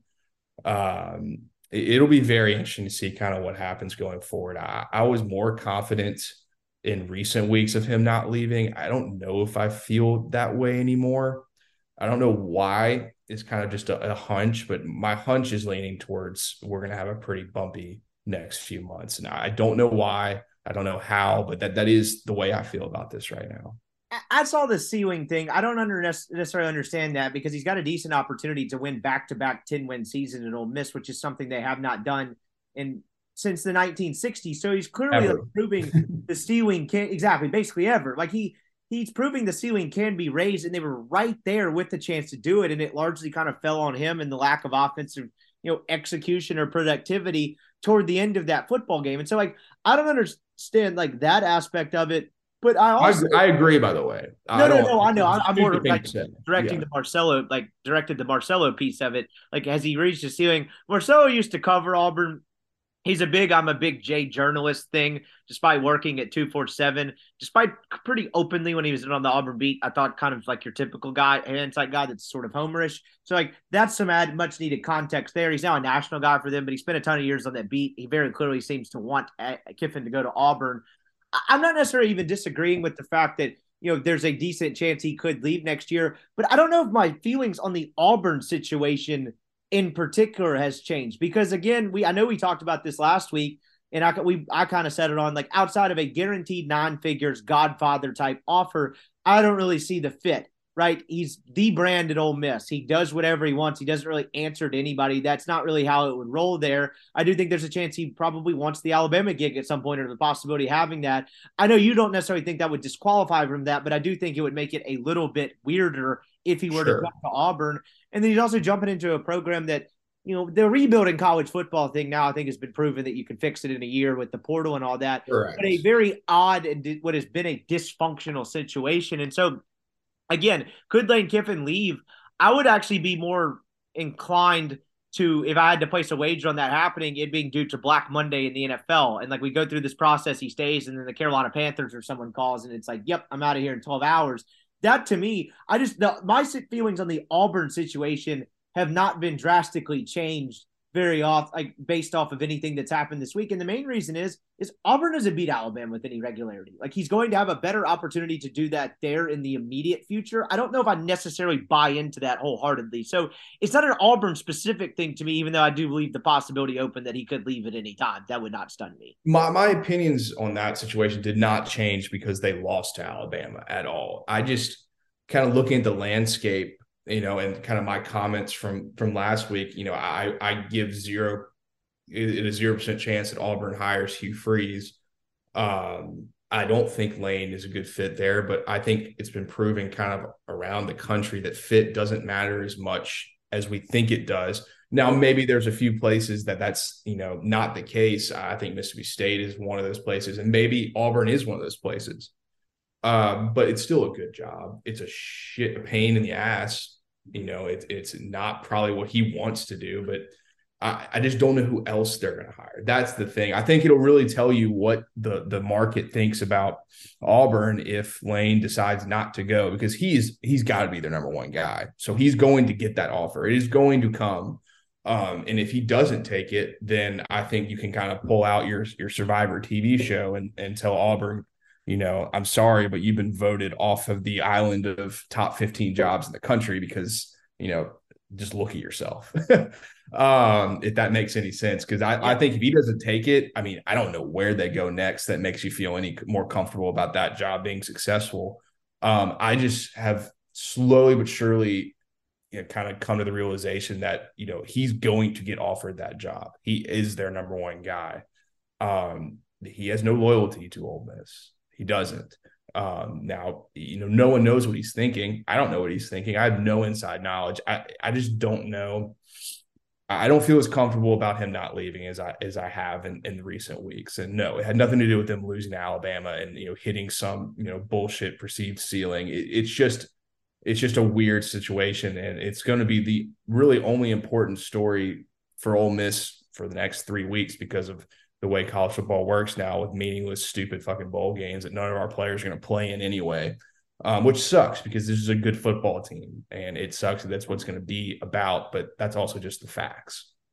Hugh Freeze and Jeff Grimes would be the other two names I would throw out immediately. They're not. They're just not hiring Hugh Freeze. It's. I mean, it's just not going to happen. No, no, no, no. I will place a verbal, you know, podcast wager with you on a hefty amount. I. It, they won't do it. I just don't think they're going to do it. And also, they lost to UConn this week, which I know doesn't really matter at all because one game doesn't decide anything. But you know, it it doesn't. It really doesn't matter at all. I just don't think they're doing it. Um, Matt Rhule. I, does that excite you if you're an Auburn fan? Really? Like, you know, a guy that just failed dramatically, which is also why I don't think Kiffin's going to the NFL because I just don't think NFL teams are going to do this shit anymore. Right. Or they hire the college coach. It just is not working for them. Um, it looks a lot better when you know the Minnesota Vikings go hire Kevin O'Connell, and now they're seven and one. Uh, I don't think Kiffin or Ryan Day or anybody's going to do that. Um, I think Jim Harbaugh is the the exception to that rule because he has had real, you know, sustained success at the NFL level. I, I don't think any NFL teams are going to call Kiffin, and it's not because he's not, you know, different and changed and matured and able and you know has the talent and ability to do it. I think it's more of a league thing that I think they're going to take a real uh, hard look at not doing NFL coaches. So yeah, you know, Jeff Grimes is possible. You know, Deion's always possible, but you know, Auburn's not hiring a black coach. No, there's not one in the SEC right now, so I don't think they're going to be the ones to buck that trend. Um, and you know, it's funny as it is, you know, if Lane were to leave, that's that's my number one choice. Um, but I just, I just, it's weird. I think he's their guy, and it's just a matter if he, if he rejects it or accepts it. I will offer one last thing on this um, that I think is important. That actually Michael Borky pointed out to me, sent me the story. Um, maybe it was a Finebaum interview, maybe it was a written story. I can't remember, but uh, there was an ESPN report regarding that. Uh, basically, kind of summed up that uh, they did not believe that they think Kiffin would leave Ole Miss for Auburn. Now that report was gathered and reported by a guy named Chris Low. If who I have met in the building, yes, he is as close person. to Kiffin as possible. He is the only word you can trust on anything when it comes to Lane and possibilities. And I read that story. Uh, he got off the plane with him when he got hired. Like this is the level we're talking about. He did a two day embed, flew with him from Boca when he got hired, and went through that. Kiffin trusts for whatever reason Chris Low more than any other mem- media member in the country. And so when a report comes out like that, that he kind of you know outlines he doesn't necessarily think Kiffin would leave, they might look at Hugh. I think he mentioned Hugh Freeze, whatever. But point being, like, where do you think that came from? And that doesn't mean it wouldn't change. Like to your point, we're still three weeks out from you know, a decision probably being made. But that's the thing that I thought was significant to me is like where he gathered that information. Where do you think that came from? I, I don't the way I interpreted that story was a lot more of like Kiffin is not just going to jump ship to jump ship. Like he, he is more comfortable here. Right. I think he thinks he's got a good thing going here, but not that like he is not leaving Ole Miss to go to Auburn. That that's not what he said. At least that's how I took it. It's more like he's going to do real due diligence. It's not going to be just like a you know, a money, you know, talent deal. It, it's going to be really where he's comfortable. And I do believe that he is more, much more comfortable in Oxford than he was when I was on staff in 2020. Um, but I, it's, it's still, like you said, like things absolutely, you know, absolutely change. Um, and I don't know, you know, if they have in this instance or not. Um, I, I do think that, you know, when you look forward you know, you can maybe look back on that Chris Low story as being a foreshadowing on what was going to happen, him saying no. Uh, but that doesn't really today make me that much more comfortable, if you know what I mean. One quote in there that says the Low story, because I kind of interpreted a similar way that you did. It says, I don't know that Lane would take that job. And I'm not saying he would or wouldn't. Having talked to Lane a bunch over the years, I'll tell you this Lane Kiffin's not necessarily driven by salary. I mean, he's making 7.5 right now, and everybody says, oh, well, gosh, Auburn could pay 10, 11, 12 million that in and of itself is not what going is not what going is not going to be what brings Lane Kiffin to Auburn. I think that's he's settled in there at Ole Miss. He likes what he's built. They won 10 games last year in regular season for the first time. They got a chance to win 10 this year. So there's a lot to be said for sort of seeing things through and seeing them for what they are. I just find that piece of it fascinating that he mentioned absolutely not necessarily absolutely salary. So like that part was just interesting to me. But again, I don't really know. We can see how this plays out. Nothing stuns me in this sport anymore. I just thought that report coming from that particular reporter was rather fascinating to me. Um, last thing before we bounce around the SEC and hit soccer corner and get out of here is the fact that like what there is left to play for. You mentioned it maybe being a little bit more difficult to motivate them to get to go to Arkansas and all of that, with everything kind of you know tangibly their tangible goals for the season being out the door. I asked Chase this same question on the post game show last night because I thought it was abs- like interesting fodder. Like, how do you get them to go? up? What does the next couple of games look like? And I do believe the bowl games are rather insignificant. I don't like the way college football is structured. I don't think it makes a ton of sense. But I also will say I do think there is significance to getting to that 10 and 2 milestone again and winning 10 games back to back years. Because if you go 10 and 2 with this club, with a lot of the pieces in theory, returning next year instead of like kind of fizzling out and going, you know, nine and three. I do think they beat Mississippi State at home, particularly at this point. You haven't seen what I've seen from Mississippi State, that not being a guarantee. I do think there is significance to that. And so, you know, I, this college football thing such a week to week thing because we're seeing different tunes week after week after week after watching these results play out. But I mean, there is a world also where they win both of these games they go to a good bowl game. Maybe they add the 11th win in the bowl game, and all of a sudden you're like, wow, you know, young quarterback Dart, a lot of these pieces coming back. Like Ole Miss kind of has it going on. So I guess what I'm the way I'm framing it is I do think it could be difficult, but I also don't think it is completely meaningless. I think you could craft a completely different narrative about your program based on how these final two weeks play out. Uh, yeah, I think that's completely fair. I, I, think they're important games in that aspect of just building momentum going into the off season. I think my my meaningless statement was because you know, tan- like you said, tangible goals, West, you know, possible playoff, all that stuff that that's done. So I think just getting the kids in the right mindset is going to be incredibly difficult going on the road next week, uh, coming off of this game because there's always a letdown whether you beat Alabama or lose to them. It's always you know an emotional change to go play Arkansas. Um, but yeah, I think you know getting to ten wins again is, is huge, and then you know a, a meaningless bowl game, maybe getting to eleven. Um, and then you know, recruiting wise, that's helpful. Portal wise, it's a, it's a huge proof of concept that you can come here and kind of change your narrative on your current career or whatever. Um, and I think they have a chance to be a really good football team next year. Uh, both your tackles are back. You know, they've gotten a lot of experience. You know, they've played really, really good games and some some okay games. But you know, they're going to be back. You're going to be replacing two guards who have been incredibly impactful, but I, I, think they will be able to do that. You're going to have your quarterback back. You're going to have your your freshman phenom running back back. Uh, you might even have Bentley back. You know, Evans. I would imagine he's gone. Uh, receiver wise, you're going to be rebuilding, but it's not like that's been the strength of the team anyway. Uh, and then defensively, you're losing a few guys, you know, some important pieces, but I, I, think they've recruited incredibly well at the defensive back spot and other places. Um, and then you're going to have, you know, a guy like Suntarine Perkins coming in who is a freak. You know, I don't think he'll be Harold Perkins as a freshman, but maybe he could be our version of Perkins. a really good impact player at a huge position of need, uh, assuming they can, you know, sign him and keep that going. So I, it's all going in the right direction. um, my my whole comments were just like, you know, the goals will not be met this year. I think that is a little disappointing for probably the coaches and the players.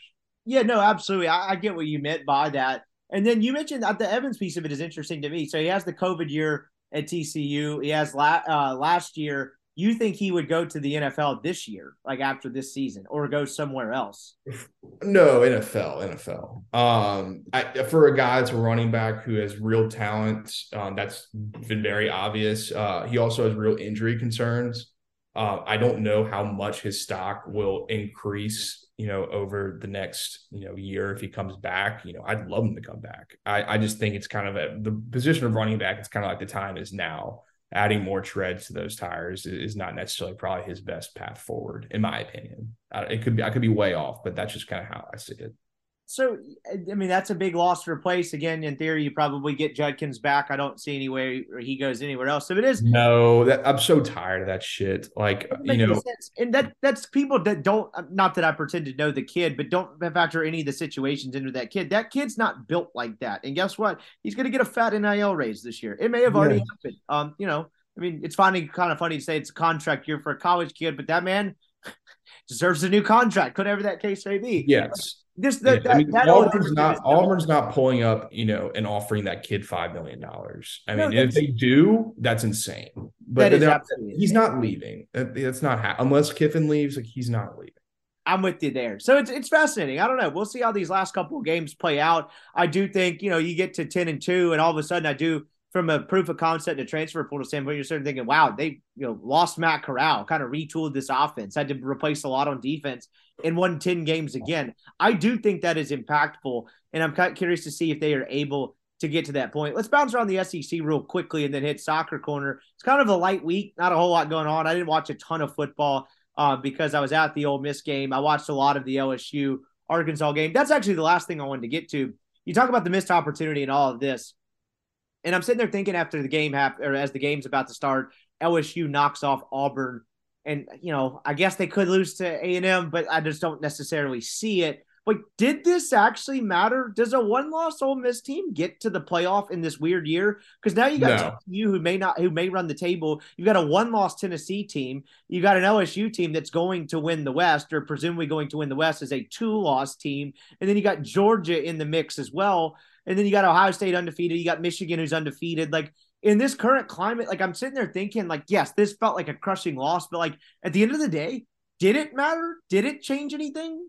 Did it keep them from winning the West? Did it keep them from reaching the playoff? Of course, 11 and 1's a whole different deal. I get it. But that's something I thought of as the game got started because of this weird scenario in college football this year. Yeah. I mean, it mattered, yes, because you lost to Alabama at home. You kept your West, you know, hopes alive at least. Right. And, you know, winning 11 games, going 11 and 1, you're going to a New Year's Six Bowl, like almost certainly. Um, because Bama would have been knocked out and they had no chance. So yeah, I mean it mattered for a lot of things, but were they going to make the playoff at eleven and one? Having I don't think so.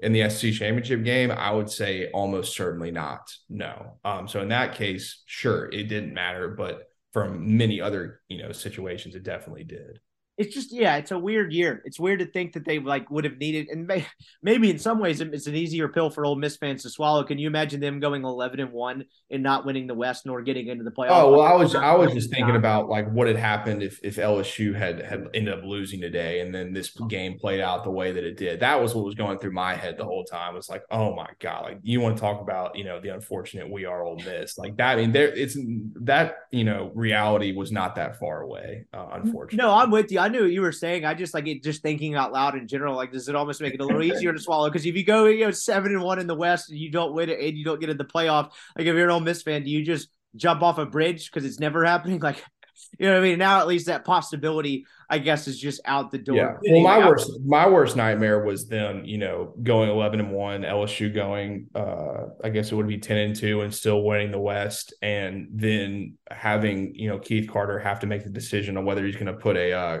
an SEC West champions uh fucking banner in this in the stadium, you know, 2022 SEC West champions and having that to, 03 one still up there, by the way which is a joke, by the way. Um, I think I told somebody that while I was working there. I was like, "Can we take this shit down? Like, please, like, you want to be serious? Like that's how you be serious is you fucking take that shit down. Not only that, it says co-champions on there. They didn't even just not the loophole. They didn't win the tiebreaker LSU that year. Literally just says co-dash champions. It's just like, come on, man, what are we doing? Like A and M, it's like A and M getting rings for uh, getting fourth place. yes, exactly. Like it's a, I get it. It's a, it was a Pete Boone thing at the time, but it is just funny. So I don't know. We'll see how these last couple games shake out.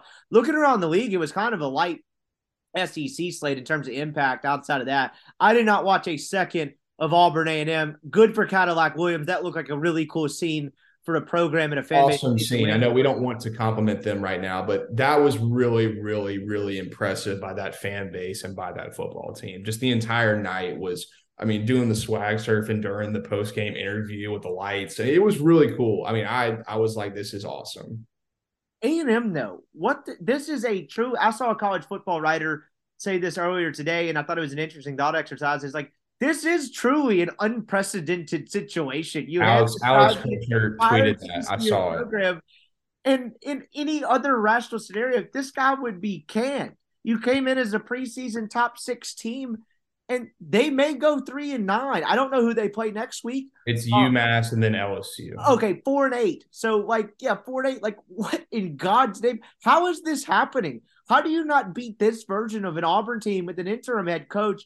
Even in that state game where you could have made an argument Auburn should have won that game, but they were still just a train wreck offensively. It's Ashford run on the edge or nothing else. Occasionally you have uh, a Bigsby pop one.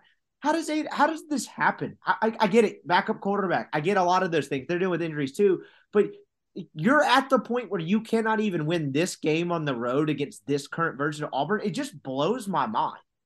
Yeah, it. I mean, I didn't really see a lot except for like the last few plays because we were at that party, but it, it's inexplainable. And I, I think Kirshner, um, who you know made that tweet, was like, I don't think we've ever seen a roster with this much talent, uh, with these expectations, just have a season that was like literally we're going four and eight.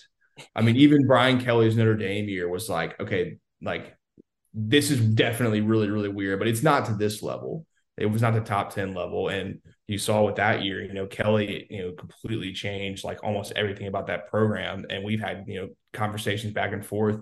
I don't know if Jimbo's going to do that because yeah. Kelly didn't have $85 million hanging over his head um, for to get fired. You know, the, Jimbo, that he's in such a point of leverage right now that, you know, I think he will because I think he doesn't. Obviously, he's an incredibly competitive person, but I don't, I'm not sure if it might matter and then, of course, he's going to be the most fascinating. His roster, you know, come December 5th is going to be the most fascinating roster in football because, it's like, how many of these guys freaking stay? Feels know, like a lot might leave, does it not? It feels like a lot. It, it feels like a lot are going to leave. So, I mean, I don't know. They're not in a good spot uh, by any means. That's pretty freaking obvious because um, that Auburn team is terrible. And they lost to them like in a just completely incompetent fashion.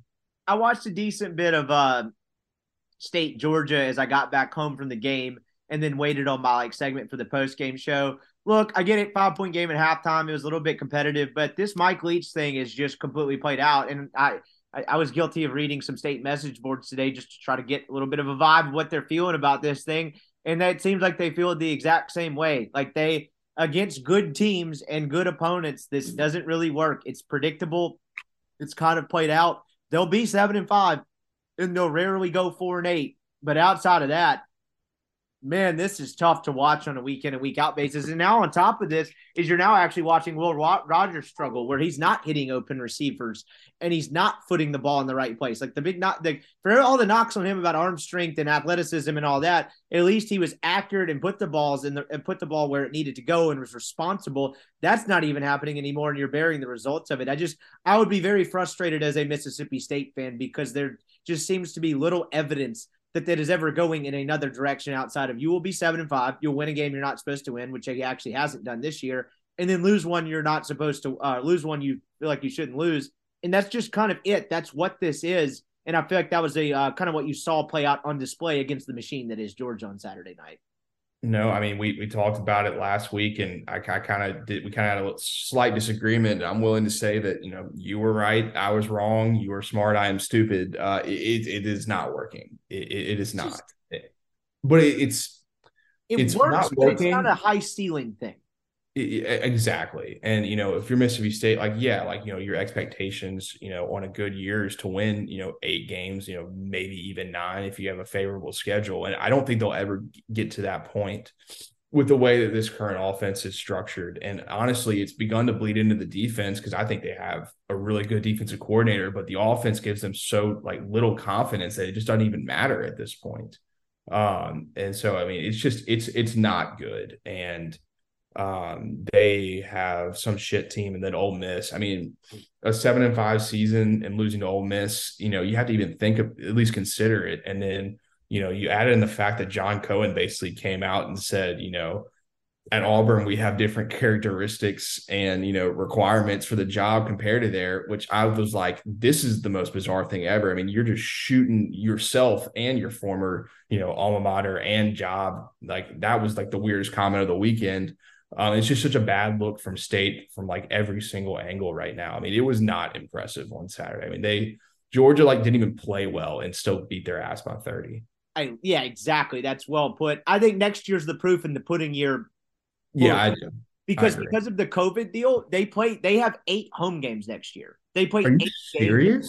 Yeah, something that with this, I read about this a couple weeks ago, and I don't know exactly what the case is, but it has something to do, I believe, with their scheduling with Arizona uh, getting derailed by the 2020 COVID year. So they will play eight home games in Starkville next year and four on the road. So if you go seven and five with eight of your games at home and play, yeah, that's that's that's unacceptable. Exactly. So I think that's kind of what you'll see next year. I don't think they're canning in this year. I guess if you know Egg Bowl induces weird things, particularly from that side of the rivalry. With a new AD, you never know. But exactly. yeah, I, I, agree. You lose by fifty or something in the Egg Bowl. I'm not like for, forecasting that, but you know, could someone get mad enough to where they let Bracky Brett, the interim AD, just take a stab at this and can him? I don't know, but I do think it's probably next year.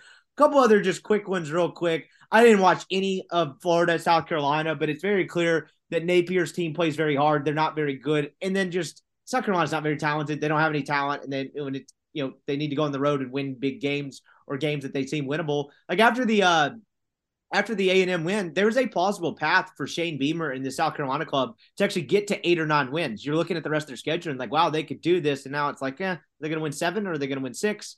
Like, just not very much there. And then I don't know if you, I don't know if you saw much of that game. That's just a big nothing burger for me. Good for Florida. They're playing better football, and Napier's going to have that rolling eventually. Yes, I'm I'm a full believer, and Napier's going to have it rolling eventually. Uh, it'll be interesting to see if Richardson comes back. Uh, he yeah. made some pretty sick plays. Um, Travis Etienne's little brother from Louisiana, Trevor, went for 80. I uh, saw that highlight. Um, you know, Florida is not very good, but they're fully capable of beating bad teams. And South Carolina, like you said, plays hard, but they are they are bad. They are legitimately bad. And then the uh, last one, oh, go ahead. Sorry, I didn't mean to cut you off. No, no, no, that's it. I mean, th- I didn't see much on it, but uh, are you talking about Vanderbilt next? Yeah, I, I was gonna say the last but not least, our doors get a W. I was very happy to see that. We'll get to the Kentucky side in a second. I didn't watch much of this game because it happened at three o'clock during the Ole Miss game, but I watched the final drive. I watched them score a touchdown to go ahead, and just to see Clark Lea and the elation of that team and that program. Um, you know, break the you know almost three year long streak of not winning a conference game, or whatever it is. Maybe it's over three years. I can't remember. But point being, just to continue kind of chopping wood and going up every week and, and losing games to finally get some kind of proof of hey, this is working and and we're doing okay. That was very cool to see. I was glad Vanderbilt got that win. I thought it might happen. Um, I didn't pick them to cover in Neil's picks because they just absolutely shit on me last week. While I think they thought they might have a chance to beat South Carolina at home. But what a great win for Clark Lea. I thought that was awesome. I was happy for them in that program.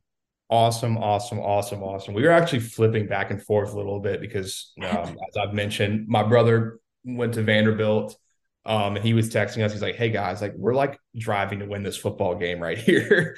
um, so we were kind of going back and forth a little bit during the game, and it's just awesome. I mean, I like, like I said, i am a huge Clark Lea fan. After he handled uh, the passing of, of one of my former coaches that was a, a that was a legend at Vanderbilt, uh, Jimmy Williams. He he and the athletic director uh, was were just incredible during that whole deal. I was like, I, this guy's, you know, you're not going to win at Vanderbilt, but he's going to do like a really good job. And this was kind of a, you know, a proof of concept game that like they've got something going there, you know, to the level that you can get something going at Vanderbilt. Um, Kentucky, no bueno. Whoa, dude, this is brutal. What top no preseason bueno. top 12 team you know, first round pick at quarterback. So they said. Uh, that's again their words, not anything that I believe or that I think. But not only that, I mean, you lose the home game to South Carolina at the backup quarterback, and then you lose to Vanderbilt. Wow.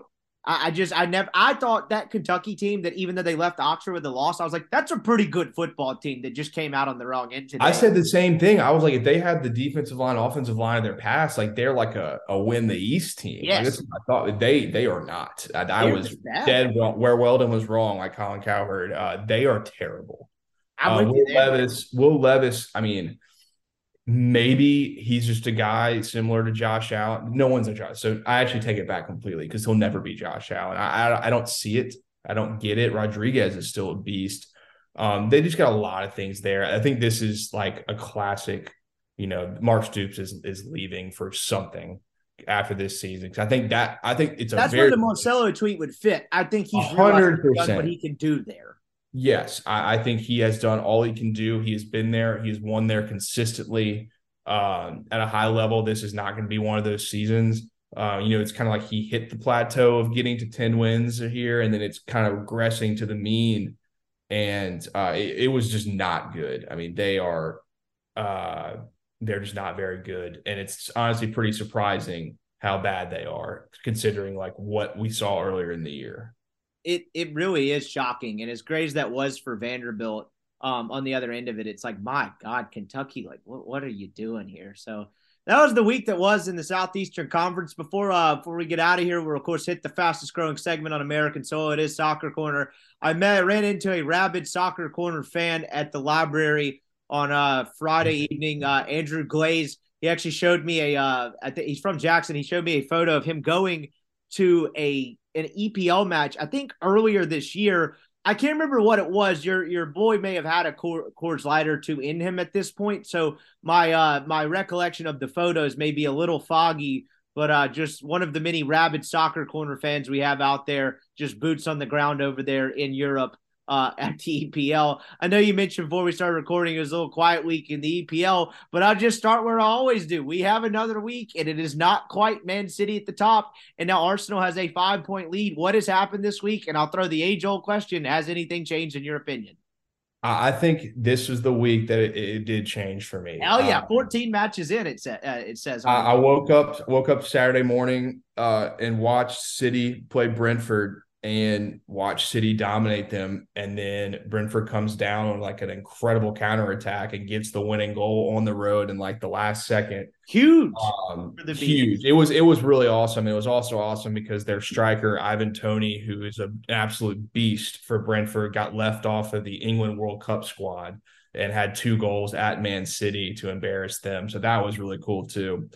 Um, Arsenal goes on the road again and wins, you know, in pretty comfortable fashion. Uh, they're now up five points, which is like the first real, you know, semi comfortable lead that they've had the whole time. Uh, they're just playing incredibly well uh, against everybody, home, road, it doesn't matter. I, I, do believe now more than I have ever believed it that they have a real, real chance to win this league. Yes. Wow. It's, okay. It, it so has changed. We I, I, think City. I think they're they're obviously still incredible, and you know they're in the Champions League and they're still rolling in that. Uh, their their form in the Premier League over the last few weeks has been really below their standard, similar to like you know Alabama we talk about. Uh, so it, it'll be very interesting. So the next thing I'll ask you then, if you if your belief is starting to change a little bit, you have Arsenal that's at 37 points. They have a five point lead over Manchester City is there a world where Arsenal does not continue at this clip? They get bogged oh, yeah. and it becomes a five or six team deal or six club deal because we have my guys that I cannot commit to publicly, but uh, and and I've wanted to be interesting and be good. Saudi Castle United, they're at 30 points, sitting there in solo third place as of this recording that could this become a thing if City's underperforming? You get a little drop off from Arsenal, where all of a sudden you've got five clubs within two, three points of this thing at the end, and it just be, descends into total chaos with the Saudis coming on top. Of course, is my hope, but could could this be a wide open deal? I see there being a potential scenario for having a pretty tight, maybe three team race. Um. I think Liverpool has dropped simply too many points at this stage uh, to be considered. You know, I know they're only in six, but they are 15 points behind Arsenal. I think that is probably I don't see City or Arsenal coming down, you know, their form coming down to that level. Uh, United is only 11 back. Tottenham is eight back, you know, and Saudi is, is seven back. It being uh, a little contentious toward the end for some of those teams, yeah, I, I could definitely see having a much more exciting race that we've had in the past. I mean, except for, I mean, of course, last year, but that was really only two teams. Uh, no one else was really coming close there necessarily. Um, there's a lot of really solid teams this year and you know they're kind of you know congregating in the middle of the league. I know united had a last second goal from our you know young argentinian superstar to beat fulham today but fulham's really good. Brentford went on the freaking road and beat uh city. Uh chelsea is you know still a good team but they have been total crap for you know the last three or four weeks um, and I mean, even these other teams like Villa with their new coach has has come on pretty strong. So like, there's just so many good teams that I think you could see some of the top teams lose some points here and there, not get three, and then yeah, it could it could jumble up towards the top. Um, but I do think it probably will be one of Arsenal or City at this point.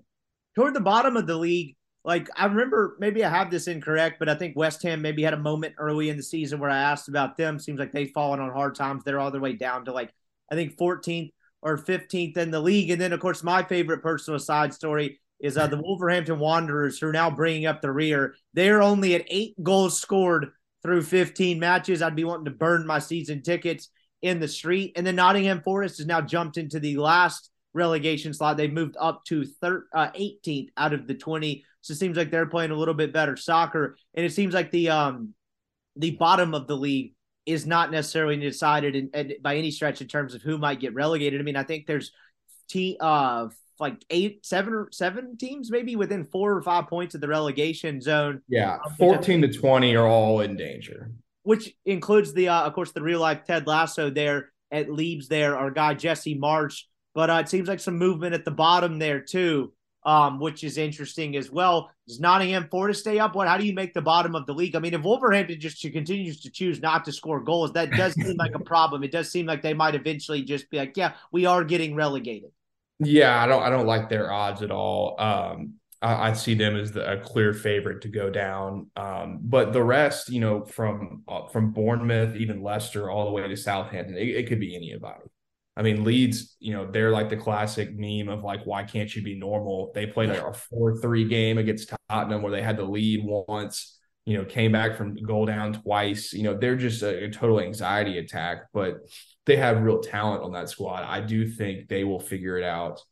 Um, but I'm looking at like Bournemouth and even Everton, who we talked about, has not gone down in like 65 years. Like some of those, I mean, those are bad clubs um, really, really bad. I mean, Bournemouth actually beat has beaten Everton twice in you know four days because they had the uh, the uh, Carabao Cup during the week this week, and uh, they they eliminated them. That's and that on like Thursday, and then beat them on Sunday. So Everton's in real trouble too.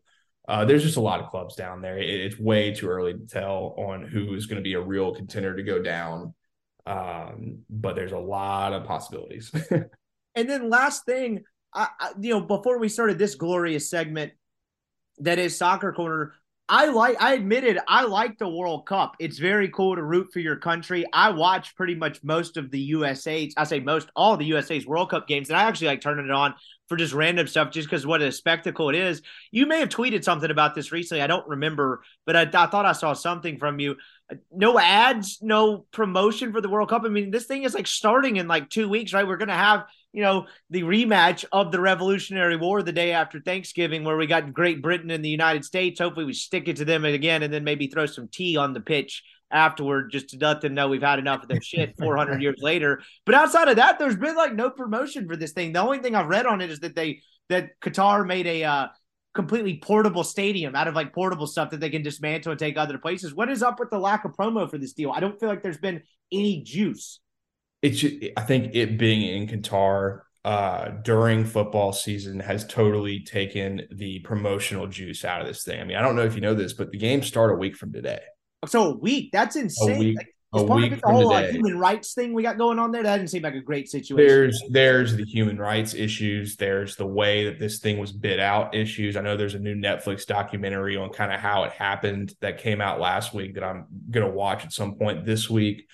Um, the injuries, I think what you saw was I said fuck Qatar because Sadio Mane got hurt uh playing for for Bayern Munich and like there's been so many guys. I mean, you could make a, a a World Cup winning 11 of all the guys that have gotten hurt leading up to this tournament because they're in their club matches whereas when it's in the summer you've got like a month or two maybe like 3 or 4 weeks of training and getting ready for it instead of playing actual competitive matches. Right. So I mean, there's, there's teams that have like literally had to change their rosters completely um, because guys have just been getting hurt, and it's not like these are catastrophic injuries. But if you're out for two or three weeks, I mean, you can't make the travel squad because you don't know when you're going to come back. So you have to Right. give that roster spot to somebody else. And I think just a, a whole cul- culmination of that, it being over there, the weird rules over there, you know, the, the, the hundreds of people who died building the stadiums, the human rights issues. I, it's just been a lot of it's been a lot of bullshit. And um, you know, I'm gonna watch every single game with a huge smile on my face because you know maybe I'm a terrible person, but some people I think have definitely you know simmered down on you know kind of the World Cup and it's where it's scheduled and everything. And you know, like I said, we'll probably or maybe have like a, a real preview show um, at some point, kind of going over some of the teams and you know who could win, but uh, it's definitely lost a little luster with me, I would say. But I, like I said, I'm watching every fucking game, so it doesn't matter. I saw that the, their most bets on one side, I forget which one it was, like the most bets to win the World Cup came on the United States. Is that just raw red That's just raw. We live in the U.S. They can't actually win this whole thing, can they? No, no, they cannot. Well, you never say never. Yeah. Uh, but they they they're going to really have to get out of this group that is um, much more competitive than it looks uh, when on paper. Uh, Iran, you know, our, our lovely allies over there, uh, they actually have a really competent team, if not a good team. Wow. And Wales, you know, they're up and down, but they have Gareth Bale, who's kind of like you know the king of that team, and they have some other really solid players. Then obviously England's England. Uh, we are completely outmatched in that game, which has never stopped us before. Uh, but yeah, no, it's it's a tough group. It's a much tougher group than it looks like on paper. But once you get out of that, you know, it's it's all bets are off because you don't know what your matchup's going to be the next in the knockout stages. You don't know who's going to upset who. You know, it, it's completely a completely new tournament. So if they get out of there, you never say never. But I sure as hell wouldn't be betting on them to win it. This has been the fastest growing segment on American Soul. It is Soccer Corner. We'll do a preview show at this point because I do want to get somewhat educated on how this World Cup thing actually works. We probably will not dive, take a deep dive into uh, you know how they built these stadiums and who died doing it. We'll probably just stick to the soccer on the field. But um, I'm Yeah. looking forward to that. He is Weldon Rodenberg. I appreciate the time as always, my man, and we'll holler at you next week. All right, see you, buddy. All right, that was Weldon Rodenberg. That's going to do it for our show today. Appreciate his time as always. If you made it to this pot into this podcast, I appreciate you making it a part of your day. We'll be back with some Arkansas stuff this week. Um, and uh, you know, no, never know what else will pop up in between. But gonna have a great week of content for you and some great shows. I appreciate you guys joining along as always. Y'all have a great start to your week. Everyone is talking about magnesium. It's all you hear about. But why? What do we know about magnesium? Well, magnesium is the number one mineral that 75% of Americans are deficient in. If you are a woman over 35, magnesium will help you rediscover balance, energy, and vitality. Magnesium supports more than 300 enzymatic reactions in your body, including those involved in hormonal balance. From functional medicine doctors to mental well being and female hormone experts, we all know that magnesium is the one mineral to improve all aspects of well being and health. But which one? Magnesium Breakthrough from Bioptimizers, the trusted choice recommended by leading experts with seven best absorbed forms of magnesium to ensure your body receives the support it needs for overall well being. Go to bioptimizers.com slash balance today and use code BALANCE10 for 10% off. Support your journey to wellness at B-I-O-P-T-I-M-I-Z-E-R-S dot com forward slash balance. Magnesium Breakthrough from Bioptimizers, your foundation to optimal health and vitality.